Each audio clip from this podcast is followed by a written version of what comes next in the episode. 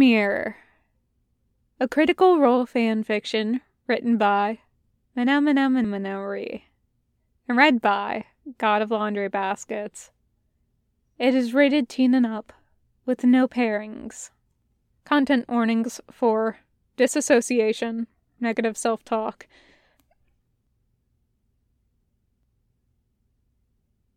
It stings, is the thing. It stings. Caleb is walking, but it's a bare thing. His feet keep tripping over his knees. The only reason he's made it this far unscathed is because Caduceus is gently propping him up every few meters. Caleb doesn't sway. The whole world does. There is vomit still coating the back of his teeth, swilling around his mouth. Every time he breathes in, the smell is almost enough to make him retch again. It clings. He used to have such a strong stomach. Frumpkin is latched onto the side of his shoulder, furry body burrowed tight into the crook of his neck. Caleb has a white knuckled grip on his fur, twisting it hard enough to hurt. Frumpkin doesn't complain. His claws stick through Caleb's shirt and into his skin, but Caleb can't feel them. He can't feel anything at the moment. Nott is. Nott is. Beau is at his other side. She isn't looking at him, but every few seconds she nudges him out of the way of something that Caleb doesn't have the energy to see. He wants to be sick. He grips tighter to Frumpkin's fur and wills his empty stomach dead. Your people. Caleb knows his people. Caleb has known his people since he was five years old, and sparks had flown out from the tips of his fingers, and the world had been filled to the brim with light. He spent hours agonizing over whatever books he could get his grubby little hands on, picking away at the words and unfolding his fingers into new spells. It was beautiful. Caleb has known so many beautiful things. He can't breathe. Caleb is walking. Caleb is walking. Caleb is walking. His legs are moving. There are people next to him, in front of him, behind him. There is ash in his lungs and fire in his belly, and he's been burned out. He's burned himself out. One foot in front of the other. Steady, steady. No need to cause a scene. Sparks are flying up through his vision, fireflies bleeding from his fingertips and towards the sun. Caleb blinks and they're gone. Blinks and they're gone. Blinks and they're gone. Blinks and. Frumpkin's double vision lurches him forward awkwardly. Caduceus grabs his arm and hauls him up. Nott is. Nott is. Frumpkin blinks slowly. Cat vision is different from people vision. Caleb turns Frumpkin's head and watches the ruins of the city, memorizing the places, the rubble. This is where Nott lived once.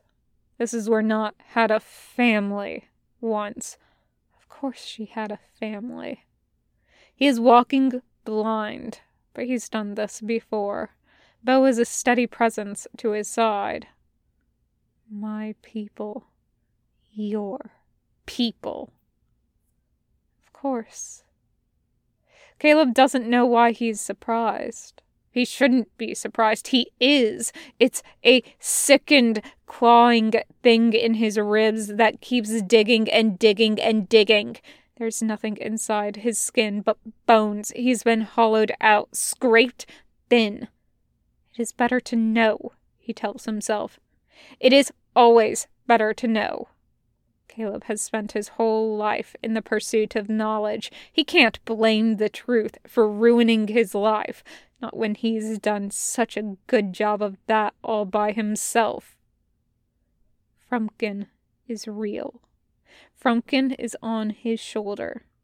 He is looking out at the world through Frumpkin's eyes, and it is as terrible as he remembers it to be.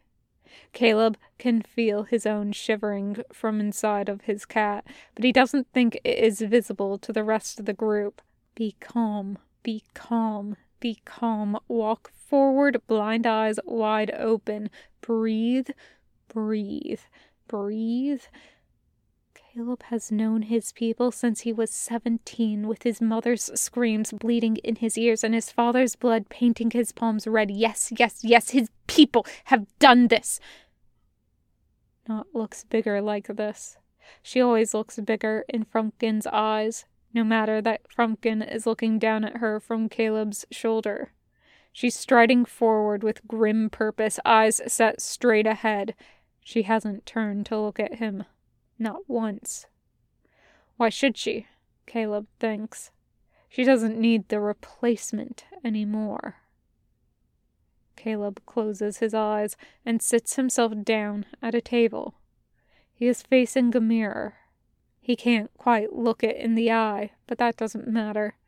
He sits straight like he was taught, spine made of brittle steel.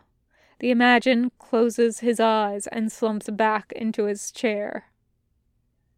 You should have seen this coming, the mirror says. No, he says. You think that someone could love you, the mirror says. You? Of course not. You should have seen this coming. Not her, he says. There's nothing left in you to love, the mirror says. You're an empty thing. Caleb shakes his head. He shakes his body. He is shaking all over, hands and feet and throat. I cannot leave, he says. You should have left when you had the chance, the mirror says. You should leave now. Run. It would be better for everyone involved if you just left can help her, he says. I can. I can make it worse, the mirror says. It is smiling. He is smiling. Of course, you can make it worse. You can't possibly make it better. No, he says. The mirror says. He says. No, you're wrong. Go. Caleb? Caleb opens his eyes. Frumpkin stares at Beau, who is pulling gently at his wrist. Nott is. Nott is in front of them, next to Jester. Fjord is behind him. Caduceus is to his other side. Yasha's next to him. He is the center of a knot of people, and he is choking. You were talking in Zemnian, she says. None of us could understand you, but we're here. We need to talk.